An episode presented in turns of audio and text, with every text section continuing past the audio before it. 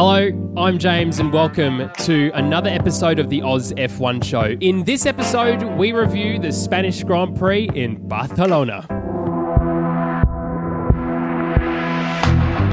And I'm joined, as always, by only one half of the equation of the usual other end of the Zoom call, and it's allegedly the sexiest voice in Formula One, and also what I heard yesterday, the voice of Darth Vader. It's Campy. Hello, mate. How are you, mate? Good morning. It's a uh, it's a very solid introduction for me. The sexiest voice in F1. I don't know. I really don't know about that, but thank you. I'll take it. I've got a head for radio, so I'll take as much as I can possibly get. I think. mate, as I said to uh, Bev, who messaged yesterday saying she was listening to our pre-drinks podcast, uh, and which she doesn't normally do because it's not a MotoGP weekend for her, so she thought she'd listen to F1. She said, "Geez, Cappy's voice is so great; it sounds like Darth Vader." And I'm like, "Surely this is the only reason we're successful is because of your voice." No, no, no, no. Let's not talk about that. It's making me feel uncomfortable. Certainly not uh, because of our faces. let's let's be honest. But Oh, absolutely. uh, guess what? Spain was boring. Who would have thought? Snorefest, Snorefest, Snorefest, Snorefest. Snores in Spanish is what happened. Yeah, with a lisp. If you can snore with a lisp, I probably can. I assure you. Oh, mate. Uh, well, if you didn't listen to our pre-drinks podcast ahead of the Spanish Grand Prix, uh, jump back and do that first. You'll find that from yesterday. Uh, but mate, we might as well just jump straight into it because Jump uh, straight in. look, the the start of the race was the most exciting. Um, even Anthony Davidson, live from the Sky Pad back in the UK, relegated back to being satellite link fed into uh, commentary coverage. Uh, was saying it's all about the start, and then basically the rest of it, some potential strategy jumps, but mainly it's a DRS train. Uh, overall, we were pretty happy with this race, weren't we? Because of Daniel Ricciardo. Oh, great start. Uh, he he mentioned that in his post race. I think we talked about it yesterday. The first 30 seconds of his race was going to define what actually happened. He actually got past uh, Leclerc as well on the start going into turn one. Um, I had no idea who was what was happening up the front. I was sheerly focused seven places back, so I missed the I missed the start until the replays. But um, yeah, great jump. He got the uh, Alpine of Ocon, and who else did he get? Carlos. Carlos was in front of him, yep. And he actually had Leclerc, but he didn't quite have the angle going into turn two. So Yeah. he had to back out of it. Um, shame he didn't get Bottas where Leclerc got Bottas, but because he, had to back out so much of turn one, because he went on the outside, um, he didn't get the run. But uh, yeah, great start. It's what we want to see. And he sort of held that position for the whole race, really Didn't he? um, until Perez eventually got him. I mean, that was always going to happen. Quicker car, but he did well to defend it for however many laps, 45 odd laps or something, 46. Yeah, he came out saying that he's obviously a lot happier with what he's doing uh, this weekend and the McLaren, and certainly that he wasn't as fast as the Red Bull, but as you say, for holding up Perez for so long, even though he was weaving, and which is not illegal, it's not against the restrictions, but just count on Michael Masi to uh, change his mind mid race about a ruling. Uh, and he was told that uh, he had to stop the weaving, but uh, really, really good job. Drivers weave all the time to get out of, especially on a long straight like that. You can weave across to break the toe as long as they're not moving twice under braking, which causes the issues. There should be no problem. But you know what? You had Perez whinging and you had his best mate, Karen Horner, on the pit wall talking to Michael Masi. And Michael Masi, you tit, grow a spine. Dear Lord, we want some consistency, but when when it's on the live broadcast that you've been telling people not to weave, ah, mate, it's not a good look. Sort your shit out. Yeah, you're not wrong. Uh, You've interesting been- also that we actually got a live feed from Toto to Race Control. That's the first time I've heard uh, Team Principal to Race Control uh, radio uh, about blue flags and Mazepin, again, what a surprise, and being able to push Valtteri, uh, sorry, Lewis past. Yeah, look, it was a pretty crucial part of the race as well, wasn't it? Um, Max Verstappen had pitted and he did about a four and a half second um, pit stop. Pit stop. He also got held up from Perez when he got back onto track after a lap. So Hamilton was really in the box seat for a, for a solid lap. They should have pitted in the next lap if they wanted that track position. But because of what happened with uh, Mazepin and the blue flags, we didn't obey them really. Uh, No. that is that is why we uh, that is why he didn't um, pit that ne- very next lap and get the lead. So um, I can understand the frustration, but geez, how good a Merc. We'll get to Oh. them, but Absolutely. Well, let's start at the very back of the pack, as we normally do, Campy. We'll start with Haas and uh, Mazepin with no surprises at all, finishing in last of the runners. Uh, in 19th, of course, Yuki Tsunoda, the only person who didn't finish the race this weekend. Um, he just, we spoke about him yesterday, didn't we, Campy? And we were sort of saying maybe there's a glimmer here of something that was good when he did his test in that Mercedes in 2019. But the dude can't even obey blue flags and get out of the way of the Mercedes coming up behind him. He had, I mean, talk about grid potato. he is the absolute grid potato. He is not doing anything for his stocks for the future. He's just becoming the laughing stock the longer and longer this season goes along. Yeah. And even Martin Brundle just having stabs as many times as he wants. Like, oh, always coming up to Mazepin, and we know passing him is going to be interesting. Now, before we jump into the for the full race review, Jim, I'm actually not sure if you got to see it on Kayo last night. There was Discord chat was going mental about the live feed being Oh, yes. interrupted. Talk to me. Were you Yeah. actually able to watch most of the race? yeah, well, yes. How I much, mean, talking how about much did you miss? talking about potatoes in F1 and Kayo and Foxtel are the biggest in terms Oh. of the uh, awareness and production of the well, not even the production, being able to show it in here in Australia. Uh, Kayo is terrible in every single way. Kayo is terrible. It costs us a fortune. Uh, the live coverage, even when it's on.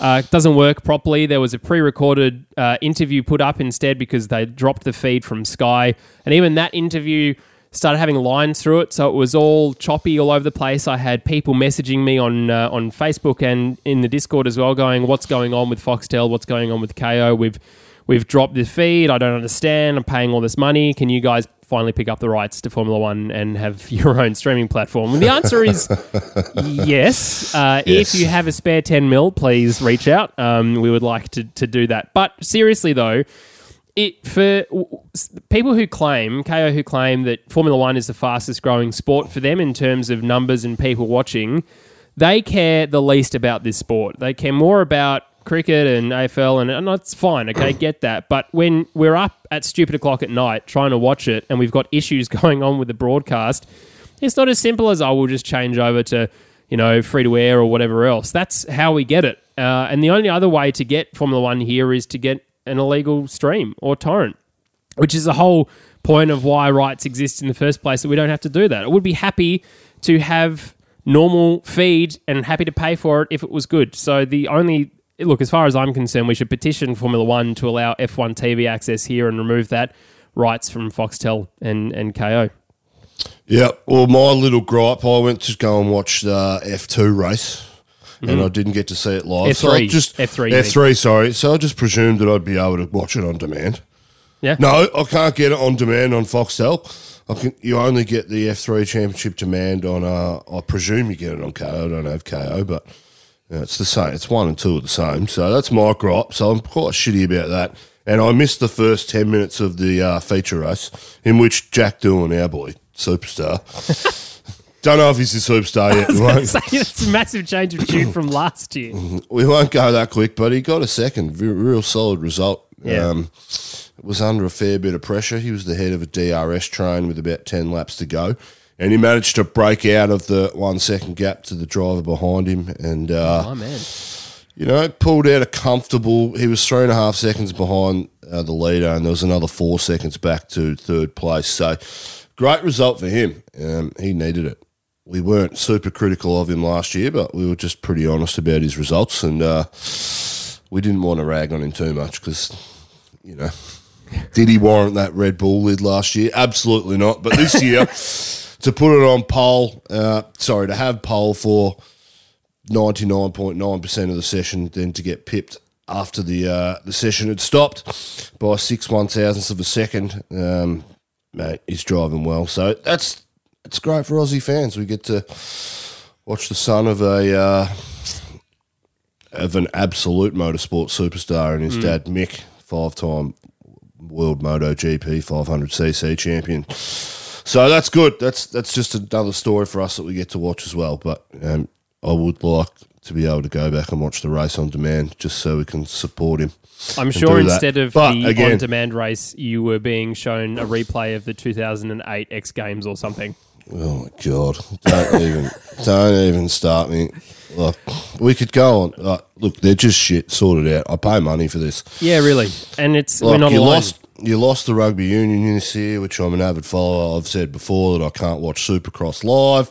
Yep. I can see highlights on YouTube before I see you broadcasting it from some shitty American channel. um, what else? Oh, there's heaps to gripe about. But Yep. anyway, And if you're listening from overseas, uh, I apologise, but I know in many other countries you face similar issues with providers who are just broadcasting Sky and not doing their own thing. So uh, I don't think we're alone in that respect, Campy, uh, but certainly for Australians and certainly on the Discord chat, lots of people uh, having massive issues with Kayo. What a surprise. Uh, but yes, they're the real potato. Um, and also worth mentioning as well, Campy, for F3. Uh, we saw the return of uh, Juan Manuel Correa, um, and hopefully I'm pronouncing that right. But of course, after his uh, accident with Antoine Hubert in Spa, it's the first time he's back in an F3 car. So uh, really good. Um, I think he managed to score some points this weekend, uh, but good to see. He did score some points in the feature race. Uh, got a, a, t- a tenth or a, an eighth in the race two and fourteenth in race one. So, yeah, he's been really good. Um, it's good, good for him. Good story. Must be Let's- tough to come back from a horror crash like that. And Oh, Yep. totally. Yeah. So, uh, yeah, well, let's talk let's- about Schumacher because uh, he actually had a pretty decent race, Campy. Uh, he ended up finishing in 18th, which is a shame, but I just, again, the Haas is just not a car that is able to be challenging towards uh, the mid pack. But he had some really good challenges with Nick Latifi, with George Russell. Uh, and even Antonio Giovinazzi at one point. So he is getting better and better each weekend. He got a great start. I believe he jumped up in from uh, where where did he start on the grid? 18th, I think. Um, but he was up to 15th ahead of George Russell. Great experience for him on a track where it's hard to pass. He uh, got some valuable experience racing hard against some of his uh, fellow compatriots on the grid. Yeah. Um, he'll only get better and better and better. And these are the sort of little things that we're looking for from Mick Schumacher this year. He's, he's not going to be getting top tens. He's not going to be podiums. For him, the goals are to get out of Q3 a couple of times in a piece of crap car and get some get some solid wheel to wheel racing under his belt this year where he can. Uh, a lot of the time, unfortunately, he's just going to be driving around uh, as a glorified test driver at, at some tracks because they're that far off. But yeah, gr- it's a great weekend for him. I think he'd be pretty confident going in um, for the rest of the season. He's just going to get better and better and better. And uh, he's secured a drive for next year. I think he had a two year contract anyway. Um, but if he keeps doing this, he will have a contract into the future and move up the F1 grid. And certainly, I mean, you know, the car this year and last year was terrible, the Haas, but now they're focusing on 2022. And we know that they've got a little outpost within the Ferrari factory itself um, to help develop parts. So hopefully, we might be able to see him f- a little further up the grid next year. Which, uh, look, we're saying that at everyone, so we can't have everyone in first, obviously, but it would be nice for him to be It would be nice. It'd be good if Ferrari actually gave them some genuine help. That would be that would be good. They'd have to help themselves first. They would, but we we we found Wally this weekend. He was sitting on a.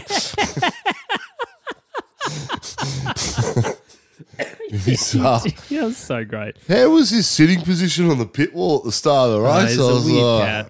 right, jeez, get it together. Weird Just cat. looked odd. It looked odd. Anyway, Let's talk about Williams. Um, and firstly, I don't want to talk about drivers. I want to talk about the team principal, Simon Roberts, uh, who was on the pit wall for Sky Sports for this weekend. And what a breath of fresh air, Campy, to have a team principal that is supportive of his drivers, that is supportive of his team, happy to be there, sharing some strategy insights as what they're doing, and not being bitchy at, one, at any point at all. Yes, I think you're right. Um, this is the first we've seen from Williams, the Williams team. He's the sort of first public face that has stepped forward, um, from my memory anyway. Um, they don't get a lot of media attention outside of the big three, big four, um, big four teams and their principals, um, and the whatever you call them, brace control. I can't remember the actual word they call them, but um, yeah, he was awesome. Um, he was great. What a it's you know it's easy to listen to cynical stuff and get cynical yourself. It's good to have some positivity around. Um, yeah, I really, I really enjoyed it. I thought it was great. He had some good insights. Um, su- absolutely supportive. I mean, yeah, it's good. It's what you want to see from management of an F1 side. I mean, he's got a really good driver in George Russell. So, um, what's not to be happy about? Latifi, he's performing okay, Yeah. in my opinion. Um, certainly not creating the headlines which he'd want to be creating, but um, ah, he's a suit. Like they're, they're George is a genuine superstar in this team. Moving forward, if they want to become a destination team for drivers coming into Formula One and then moving them on into the second phase of their career with a with a better midfield team or a top team, um, these are the drivers that they need to do a good job with right now got new management come in, set the tone for the organisation that, hey, Williams is a great destination for you to come, not for just your Formula One experience. We'll teach you all the off track stuff, we'll better prepare you to jump into a, uh, a top flight team. And let's And not think, forget, I think that's what they're doing. let's not forget that it's not too long ago that they were up towards the front themselves. You think of Valtteri Bottas driving a Williams was getting podiums. Yeah, well, I mean that was because they had the uh, the Merc engine in the 2014 era, which was so far much, so much better than everyone else. They sort of dropped away from that turbo hybrid era, but they've got a legacy in Formula One as a team. Uh, it looks a bit different now with no none of the uh, Williams family being involved with the team at all. Um, but yeah, their their pedigree is huge. Um, their history is huge for our sport, and um, yeah, I think the better they get, uh, the, the better it will be for F1 fans around the globe. Yeah, you're not wrong. Uh, George Russell finishing in 14th and Latifi in 16th. Uh, George was very close, and Tommy T, shout out to you, mate, because you'll be very happy about Yeah. this uh, to not score a championship point again. Uh, and it's because his tyres fell off the cliff, didn't they, Campy? He was, uh, if it wasn't for Alonso, or if he could got it past Alonso, maybe he would have been able to avoid the much faster cars behind him. But unfortunately, he went from 11th to to uh, 14th very quickly. Yeah, there was there was a big DRS train, and Sainz was sort of sorry. Ocon was the head of it. Um, there was a bigger one, I think, further back with uh, uh, Alonso. At one point, I think it was Alonso. It was uh, Russell, uh, Gasly. Who else was in there? Someone, uh, Vettel. Um, but it's good to see him put the car in the right place for that stage of the race, because if he does that at a Monaco, he's guaranteed points. You can't pass. Even the car is the biggest piece of crap. Tyres burning off. So he put the car in the right place. He's doing the right things. Unfortunately, he doesn't have the chassis or the. Uh, he's got the engine, but the chassis is not there. Chassis doesn't support what he needs to be able to do. But uh, yeah, he's on the up. Good on him. I'm, uh, yep. It'll be good to see Williams next year again, like we just said about Haas, be able to be further towards the front. And look, they've got the investment now, and that's where they'll be focusing. It'll be interesting later in the year as we start talking about it. Well, I think we're going to see next year's Formula One car in Silverstone, they've said, uh, so we can actually visualize what it looks like.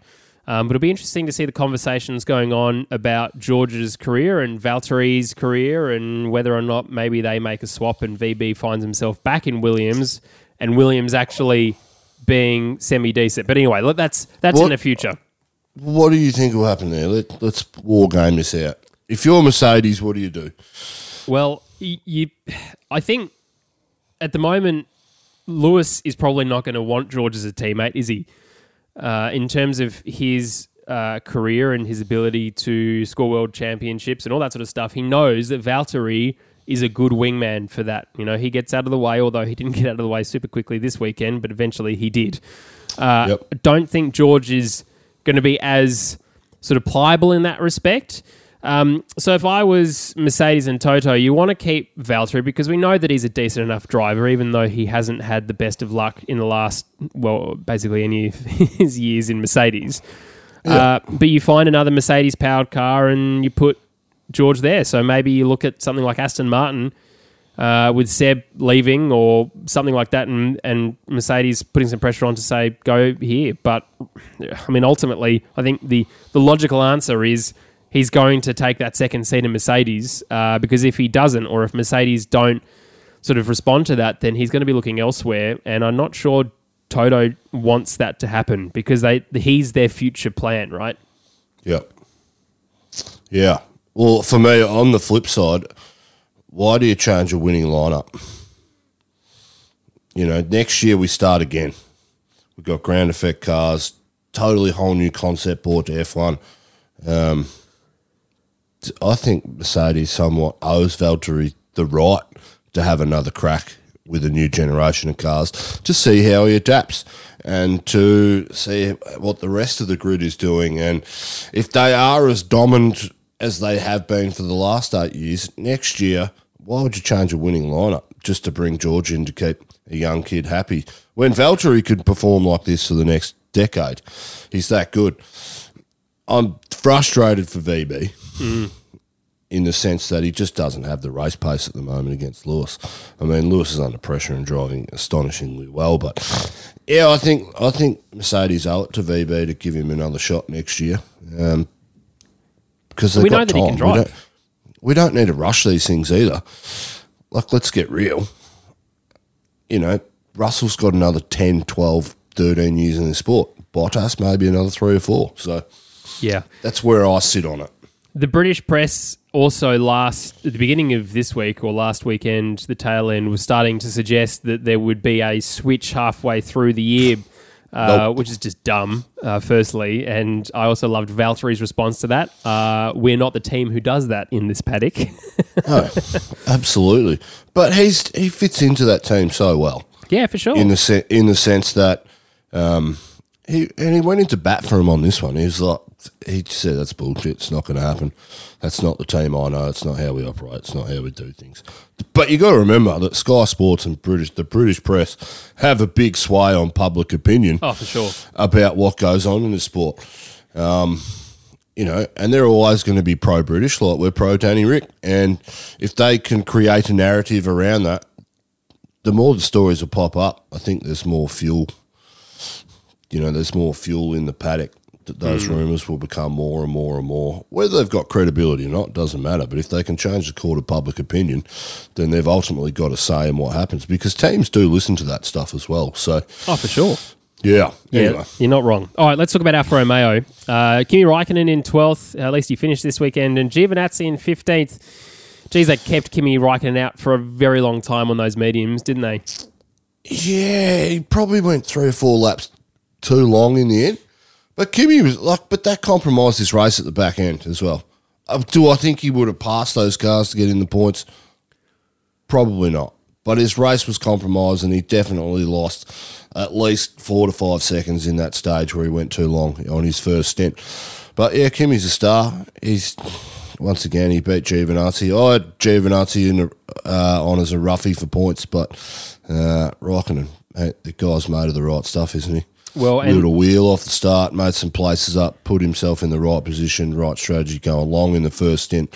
Unfortunately, didn't come off for him, but I mean, for Alfa Romeo, that's a good result, I think, having Kimi in 12th and right on the cusp of points. Yeah, Giovinazzi's obviously suffering with that uh, pit stop disaster where either the tyre was deflated or there was no air in it. Uh, as I said in the Discord, I like the way that the um, mechanic told the rest of the pit crew that the uh, tyre had no air in it because he punched it furiously in front of everyone, showing that he could uh, get the rim underneath the, the rubber, which of course caused a whole massive thing. But better that happen in the pit uh, box rather than him clearing out, and of course, you know, even being further down the pit lane or being having to pull over and you know, a yellow flag, safety car, whatever else. Uh, so safe, spot a safety car would have spiced up that race. Oh, wouldn't it? A heap last night.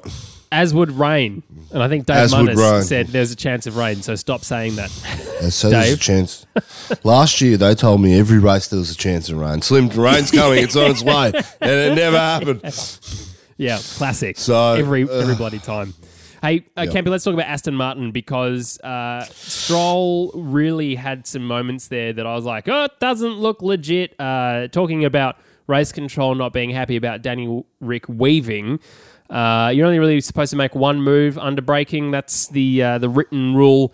And tell you what, he moved very, very late uh, against one of the Alpines, I believe, and it was just like, oh, okay, that was almost a very big accident. Yep. Well, what do you do? You got a guy that's trying to get in the points. He thinks the car should be further up. Yep. And the uh, the uh, the media team or the marketing team at Aston Martin has come out this week and said, "Oh, we bought some upgrades to the car. The car's uh, going to get faster and faster." And this is the weekend. Well, it wasn't. So they're talking shit. And- but they, he wants to be competitive. I don't mind. I don't mind aggressive racing when it's there, but I think we're lucky nothing happened. Mm. Uh, we were lucky we didn't have an incident. He's had enough experience in F1 that he shouldn't be driving and doing those things. Oh, yeah, Yeah. for sure. As for Vettel, my man, you can tell me about Vettel. I Sebastian Vettel is. Is he oh. done? Sorry. Did we say that he was done mm-hmm. at the first Cooked. race? Yes. Cooked, I think, is the word Tommy T used. I think he's now well done. to be honest, look, he had glimpses, right? But I'm also thinking now, even on my own stance about young drivers. You know, I said last year that I'm sick of all this young talent being forced up the chain, and I was semi excited about Fernando Alonso coming back into the sport. But when you're looking at Vettel, Alonso, and Raikkonen fighting for one world championship point. You know, the glory days are well and truly over. We know that Kimi Raikkonen's probably done this year. We know Fernando Alonso, however, is at least here for two more years, and he might get his head around the next generation of car, and same for Seb Vettel. But we know Seb has really struggled with turbo hybrid. Um, so maybe the, Yeah. the the next year and the new reg changes will be his saving grace, but he's only doing it for himself, right? Like no one can challenge the fact that he's a four time world champion. You know, he's Yeah. exceptionally well respected in the paddock. He's got a good relationship with his closest rival, Lewis Hamilton. He's got a great relationship with Mick Schumacher, like he had with Michael Schumacher. That's a really lovely story in itself. Um, you know, everyone is good guy Seb off track, but on track, everyone's like, oh, it's depressing to look at, quite honestly. It is. It is a shame. I mean, we got we should have had the regs this year, but because of COVID, if you weren't aware, everything got pushed back. These guys are hanging out for next year. Oh, yeah. And this year, unfortunately, is going to be defined by the teams other than Mercedes and Red Bull that are waiting for next year and to get on track, uh, to have a crack, to genuinely challenge for a world championship if they get it right. We've seen in the past things like happened to Braun. Um, you know, Ferrari had a dominant era, and then Renault came out with Alonso and and knocked them off the perch, and then it was pretty tight for a few years until the Red Bull era of four years straight, which is, wasn't as dominant as the Mercedes era. But then we moved straight into a Mercedes era where it's been a two horse race for a number of years now. As fans, we're hanging out for that change. Yeah. It's just unfortunate we don't have it now when we really want it. We've got to wait another year, and unfortunately, for guys like Alonso, Vettel, Raikkonen, they're not in the top teams, but they're hanging out for those for this next chance.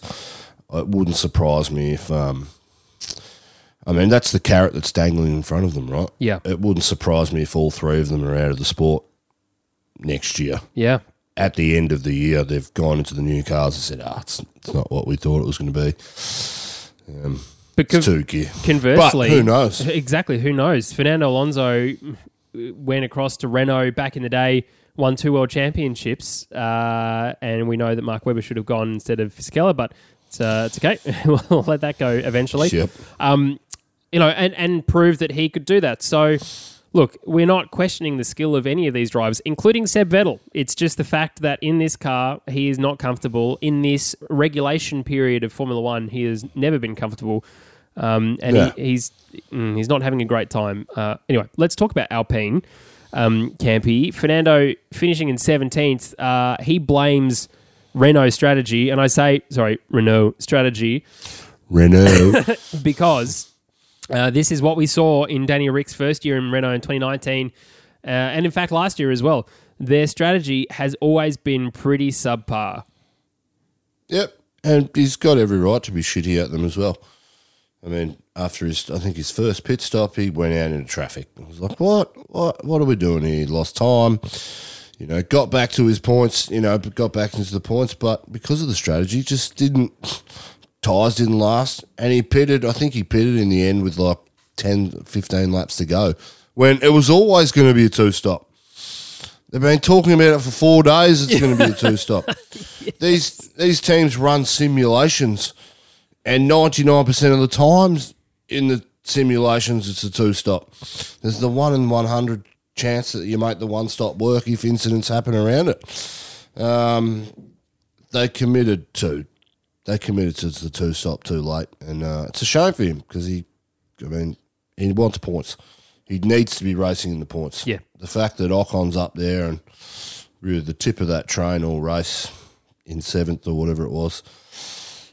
Yeah, yeah, frustrating for Alonso. Yeah. and so we should be angry at the team. Yeah. I don't mind when drivers are shitty for when they're right. at Yuki Tsunoda. Uh, yes. Yeah. Yeah. Uh, but Ocon is outperforming Alonso at the moment, and I know we're giving Yep. everyone a couple of races to, to sink in. Um, is Monaco a hard right, by the way, for that when we stop giving the excuse that, you know, oh, we really have to give this many races before we see what people are like in their new cars? Yeah, I've always said six. I think I stretched it at ten last week halfway.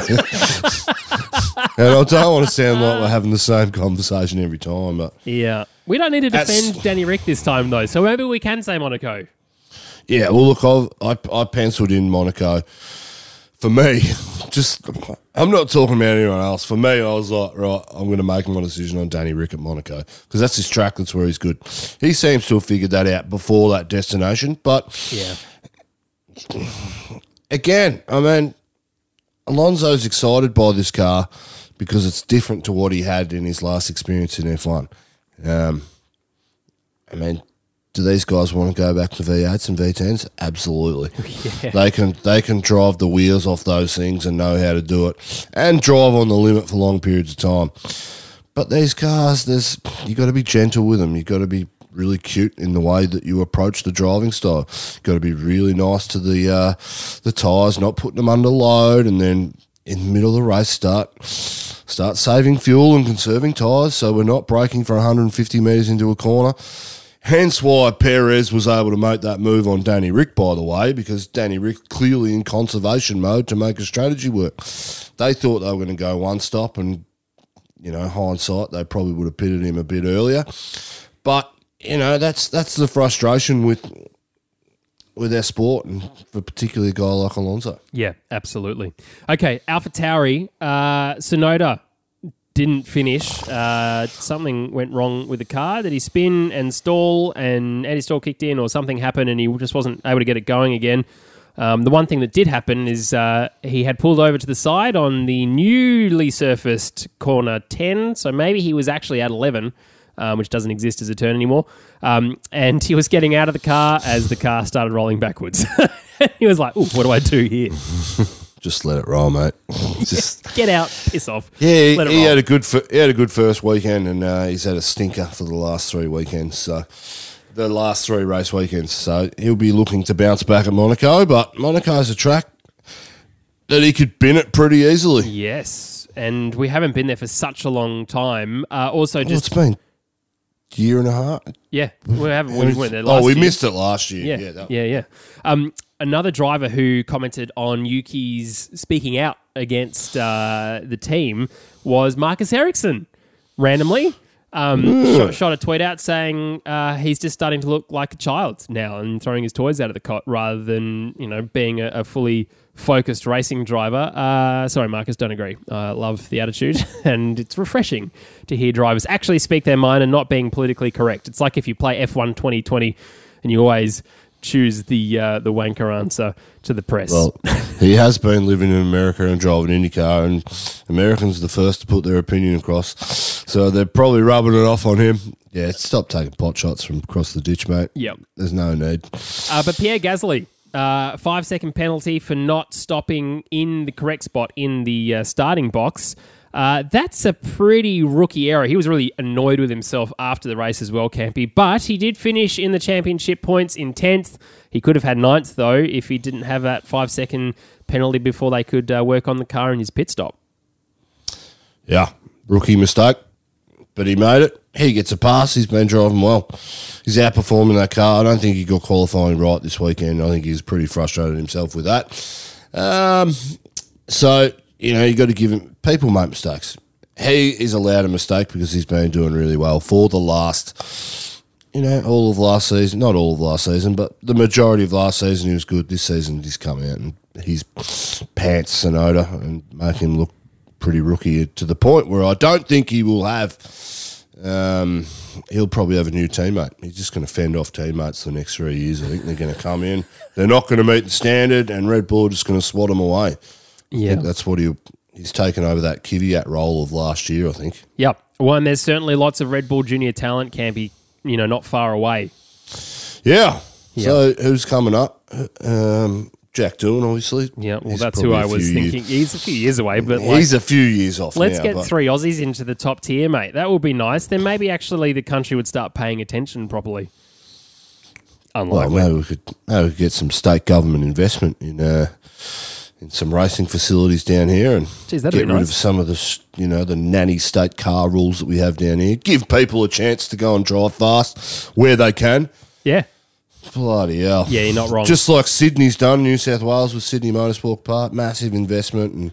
The Ferrari Academy's based there. Not Yep. sure why, but well, I do know why because they're probably sick of dealing with the Victorian government because they're a fucking shit show, and we're a nanny state. Oh, anyway, moving on. Uh, You can listen to Moving on. Campy's political podcasts. Uh, can't believe it's not Campy. mate. I reached out. I reached out to Paul Murray, and I thought, mate, man, you would go pretty well. I reckon. we look similar. Uh, you challenge him for the sexiest voice in the far right conservative elements. Campy, No, careful. no, no, no, no, no, no. No, it was tongue in cheek, tongue in cheek. but, uh, Don't mind Paul Murray. Let's talk about Ferrari. Um, Carlos Sainz finishing in seventh and Charles Leclerc finishing in fourth. It has to be said, uh, I wasn't expecting him to actually be up towards that point. I th- would have thought, as we both said yesterday, that Perez would have been in that fourth position. Campy, talk to me about what you think about Carlos Sainz's race. Uh, he had more pace in the car. Clearly, he was. The Ferraris were clearly quicker than McLaren this weekend.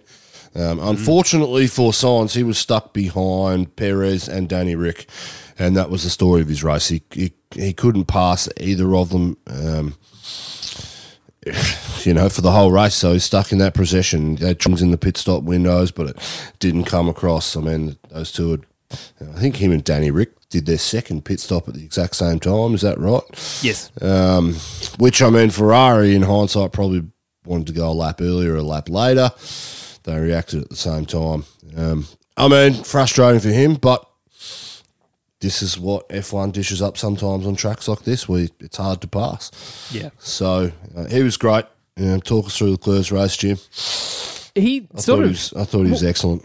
he had an amazing getaway, uh, and as you said at the top of the pod, uh, Daniel Rick was almost past him um, Yeah. coming into two, but he held him off, which was was well done, and he held up Bottas for a very long time. I mean, this is a car that is nowhere near as fast as a Mercedes. However, we know that Mercedes struggle at following, and Bottas specifically struggles more than Lewis Hamilton in following other cars. He's just not able to.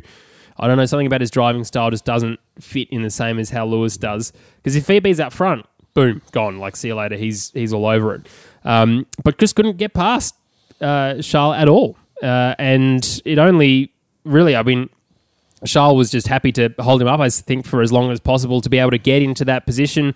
He was kind of going, yeah, maybe I'm on for third, but after the race, he said he was very, very happy with a fourth, noting that uh, that's really ahead of where uh, they thought that they would be. And of course, being ahead of the McLarens, both of them, uh, as in points wise, uh, Charles ahead of Daniel and Carlos ahead of Lando, was a very important weekend for them.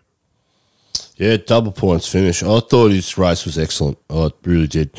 He was able to run a race pace. He had clean air as well, so it wasn't like Sainz. I think Sainz could potentially have run that if you had clean air.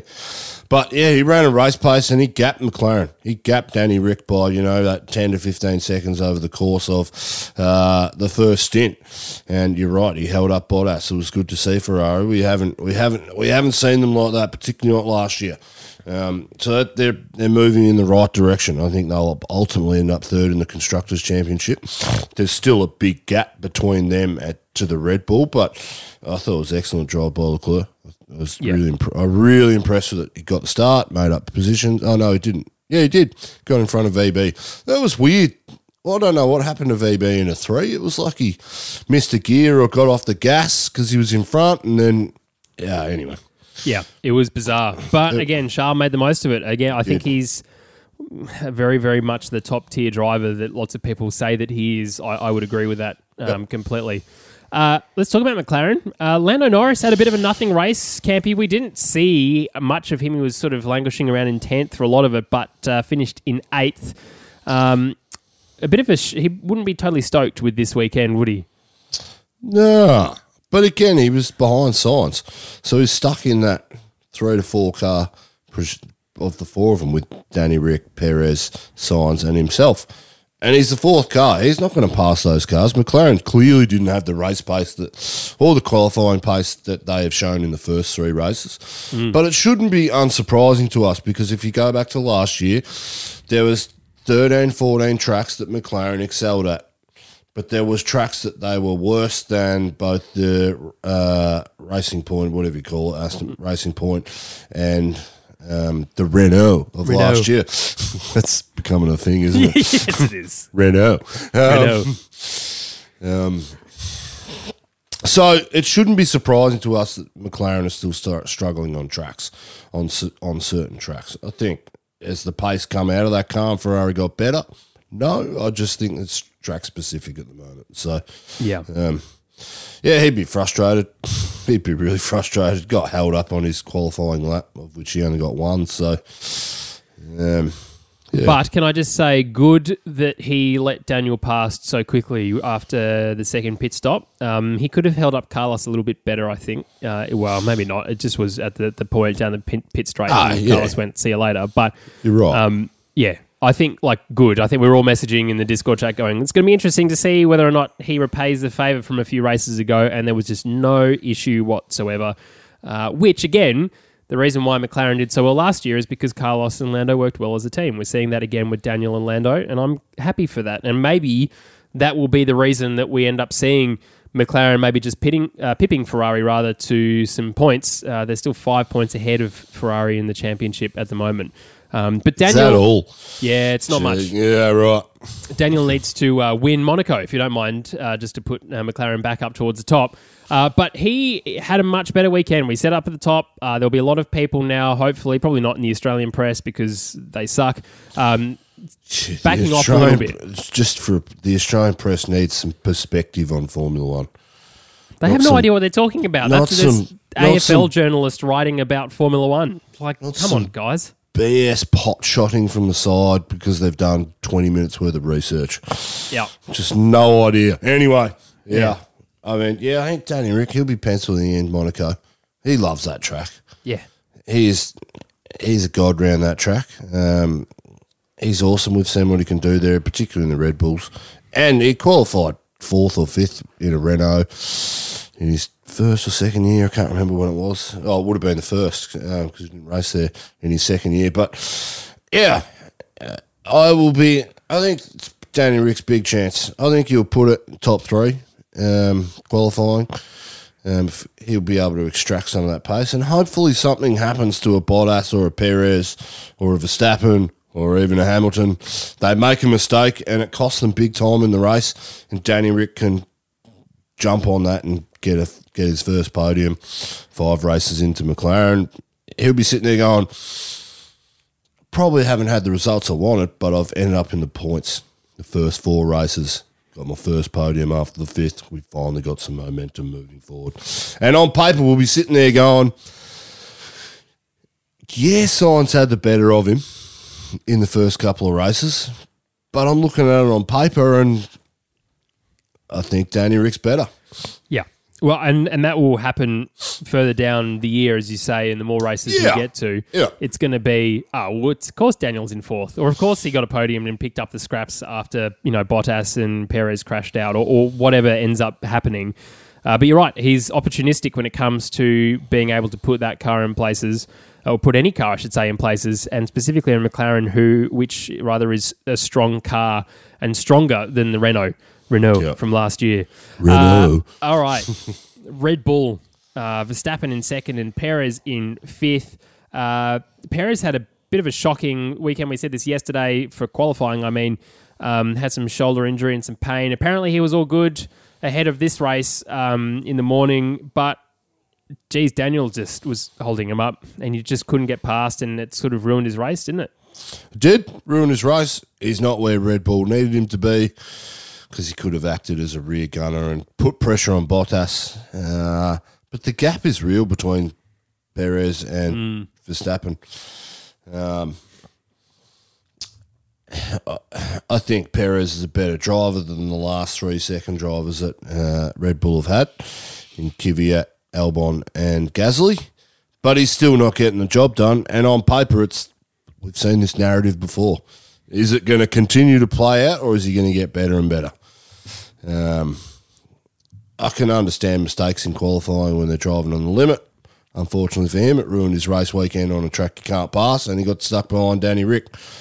But once he got past him, it's not like he was setting the track alight and setting fastest laps and moving on up the road. I mean, you can see after the pit stop phases that he only came out two seconds in front of Danny Rick. So it's not like the raw pace was there that Verstappen had either. So, um, interesting, interesting. And Max. When when do we start putting pressure on Perez for a drive next year? Yeah, well, and that's a good question because he's only got a year contract, right? He's only in in Red Bull for this year. Uh, look, I don't. Maybe we definitely after the summer break. Uh, oh, and you put me on the spot. Right, look, let's have the break first and see what happens. But it's not like he's doing a terrible job. It's just Yeah. he, he's not doing enough to to be with Max and to be with Valtteri.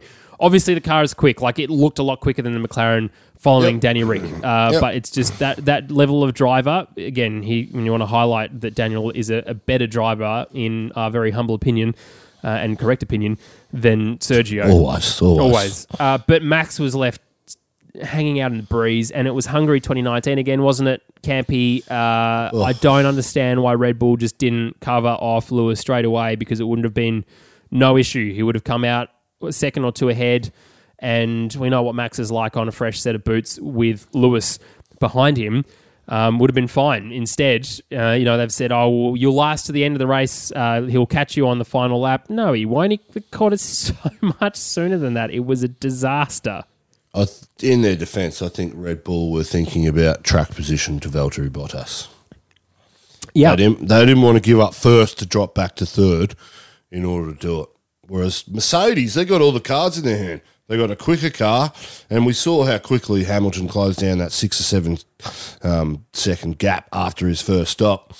Couldn't get past him, and then they're like, well, the only person behind us is our teammate, and he's going to let us through. He's going to make it easy. So it's a no brainer. Why not do it? Um, Red Bull are in a tough spot. And and which is why they need a Sergio Perez in the mix as well Yeah. to help you know fix that problem. But you saw Max get on the softs; he was three seconds faster. It was, hunting down Lewis. So if they brought him in earlier, at least you know 15, 16 laps to go at three seconds a lap closing the gap, then maybe we could have had something.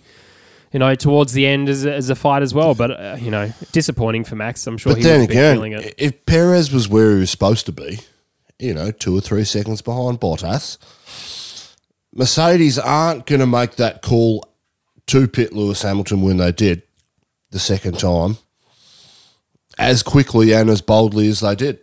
Mm. They're going to sit back and they're going to sit on it for a couple of laps and weigh up the options and go, Perez could make this hard. Should we do it? Should we not? They're umming and ahhing too. And that's, yeah, it's a shame. It is a shame. But. Red Bull don't have the pace. no, That's, that's clear.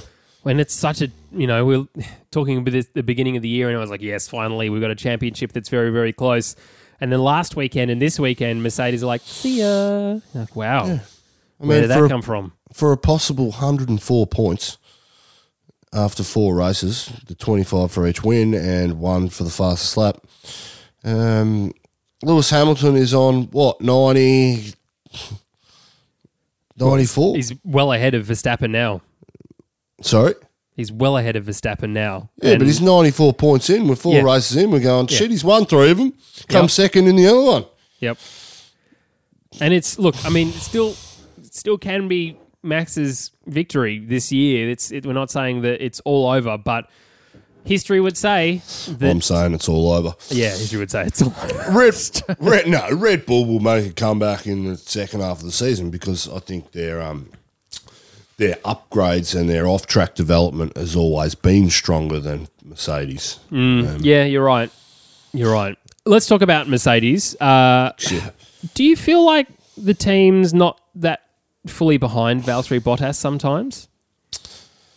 Well, I think it's natural. We spoke about this yesterday on the pre drinks. It's only natural for people within the organisation to flock around the leading driver and the leading person, the person that's performing more. Um, I think there's people within the team that have Valtteri's full backing and support and probably loyalty because maybe Lewis has rubbed them up the wrong way or something's happened. And I'm the biggest Valtteri fan out there. I, Yeah. I, I want him to win. I'm willing him to do well, but he just doesn't have the pace in the race pace this year. I mean, you've got Lewis Hamilton that's under pressure from Max, and he's driving supremely well, in my opinion, at the moment. He Yeah. stepped it up another level again, in Yeah. my opinion, from last year to this year, because he's under pressure and he's got that fight that he wants. Um, he'll Lewis Hamilton always has a down patch within the season. Yeah. It's just it's just for how long. But the the difference between Valtteri Bottas and a Nico Rosberg is that when Rosberg was in front, he had the pace in the car in order to keep Lewis Hamilton behind him. And the composure and the skills in order to do it. So that's the difference between the two. Valtteri's had his chances. He's been in front of Lewis twice this year. And he's been passed by him twice on track, which is sending daggers through his hearts probably. Yeah. But he's struggling. Um, he's even said he's struggling compared to Lewis. So yeah, it's a tough one. It is a tough one. But of course, uh, But to answer your question, does he have the support? The cynicism in me says probably not. But the you know the reality of the situation is he probably does. Yeah, well, hopefully he does because he deserves it. Well, that's the race, Campy. Let's move on to our favourite part of finishing the race, and that is the Fantasy League, the Oz F1 show Fantasy League. Uh, if you're not a part of it yet, uh, feel free to join. It's uh, not necessarily about who comes first, second, or third. It's about team names. And I tell It you what, we've got some bloody crackers this time. Uh, if you ha- aren't part of it, by the way, you can find in the description, the show notes, uh, or YouTube, wherever you're watching or listening, below you'll find a link to it. Um, Campy, the person coming first has Campy as the first word. Uh, yeah, it's which- a quote. It's uh, So what's the quote? is that what is that what she says? Is that what? Oh my god! You've I done just- well. Let me say I've it. just, Campy. I've just, Campy, is that what a she? Is, is that what a she says moment? Bloody hell! I got it out the third time lucky, but that is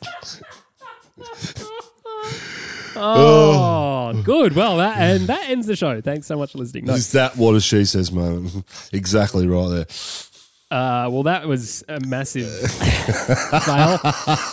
Uh, coming in second, down the inside, Joshua T. And in third, I like this one only here because my father bought me this team, Steen I like M. that. Um, I We like, miss Tom, we miss Tommy T. we miss Tommy T. Rich Daddy Energy. I like that. Aston Farton. That's good. Uh, blue flags don't apply to those who frequently spit.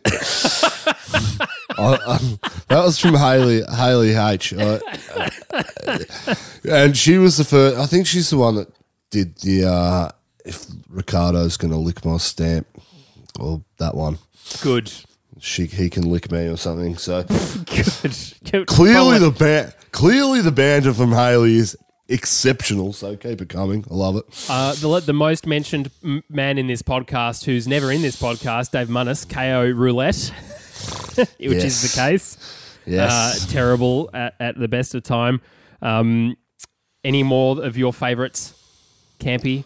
Uh no, I think we mentioned oh maximum Perez Peresha. That's pretty good. Um, so- you pronouncing these is very good. Uh, look, we uh, we take we take look at uh, a look at all of these after the race, and we love them, and uh, you should too, because not all of them are necessarily appropriate to say out loud on a podcast. To be perfectly honest, um, doesn't mean they're not funny though. Uh, we dance a fine line. uh, yes, there is a fine line. Um, there's one more actually here. Karen Horner's tears. I did like that too. Um, also, someone mentioned to me the other day that uh, WTF1 are starting to use Karen Horner. So WTF1, I know you're listening. Oh. Uh, stop stealing our stuff. That would be nice. Thanks. No, no, don't be negative. we love our we love our F1 uh, community, the internet community. You got to be nice to them plots and polite to them. They do a lot of good things for our fans. Yeah, not what we would like to watch, but hey, good on them. They're doing a kick-ass job. Well, on that bombshell of a compliment from someone who I wasn't expecting that from, it probably is time to end. Campy, mate, we're On going to Monaco. bombshell. Oh, Monaco, we're back. Uh, it's bloody exciting. Daniel Rick, as we've said many times in this podcast, uh, is probably going to have a good time around. If you've enjoyed this, please consider subscribing uh, to us on YouTube. If you're listening to us on uh, audio, and same, same. Uh, we love the audio guys. We love if you're watching us. Um, it's such a pleasure to do this, and it's a pleasure to do this with you, Campy. We miss you, Tommy T, um, but uh, not really. Enjoy your bloody holiday, mate. You've deserved it. Where's he actually gone? He's driving into he- South Australia, and for Monica, he's actually uh, with me. He's he's coming up to the Free North, so uh, he might be Free back. North. He might be back if I have a spare microphone to give him. Um, Nice. But uh, yeah, looking looking forward to that. But a shout out to him uh, again because he'll listen to this episode because he's not in it. Anyway, mate, that's it for this time around. Uh, Looking forward to discussing Monaco in a couple of weeks' time for our pre-drinks. Until then, mate, take it easy. And Take it easy, We'll will see you soon.